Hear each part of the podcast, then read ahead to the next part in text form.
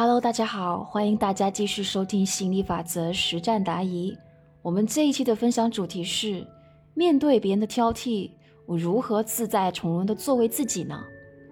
学员提问：子宇老师，当我家人挑我缺点毛病的时候，我总是抗拒，我要么我就是就范，我心不甘情不愿的去改，然后我就会发现越改就越多，没完没了，我感觉好累啊。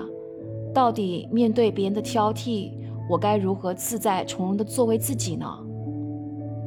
子瑜老师回答：首先我们要知道哦，你改任何的缺点毛病，你是为自己而改的，并不是为了别人。第二个就是针对毛病和缺点哦，我们需要去区分它到底是一个致命伤呢，还是小瑕疵。那什么是致命伤呢？我们来下一个定义啊，致命伤就是如果你的某一个毛病、缺点会造成以下三个或者其中一个，那就是致命伤了。首先，第一个，它会让你的情绪常常崩溃，陷入不愉快；第二个，它对你的成就事业造成很大的破坏；第三个，对人际关系造成很大的伤害。啊，那相反的，什么是小瑕疵呢？就是既没有让你常常这个情绪崩溃，对你的事业也没有造成破坏，人际关系也没有太大的影响，啊，那小瑕疵的话呢，其实每个人都会有的啦。那这里需要去注意的就是说，你关注小瑕疵的时间跟精力越多，你留下来去修正自己的致命伤就越少。所以我们要抓大放小。既不是说处处去挑自己，不是，也不是说觉得自己就是完美的。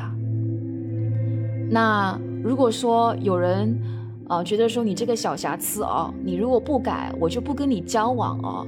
也就是说，这么小的一个缺点，就已经能够否定掉我这个人的价值啊。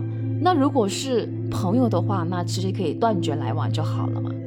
那如果是我们的家人啊。那我们就可以跟他讲说，如果你不能够好好的跟我说话的话，那就不要说话了，免得大家动怒不开心。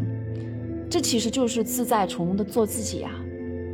还有一个我特别需要去大家提醒的，就是说，当如果说别人总盯着你的毛病缺点不放，其实影响的是他自己的磁场而已，他是不会对你的磁场造成任何的影响的。好了，亲爱的伙伴们，我们这期的分享的话呢，就先到这里了。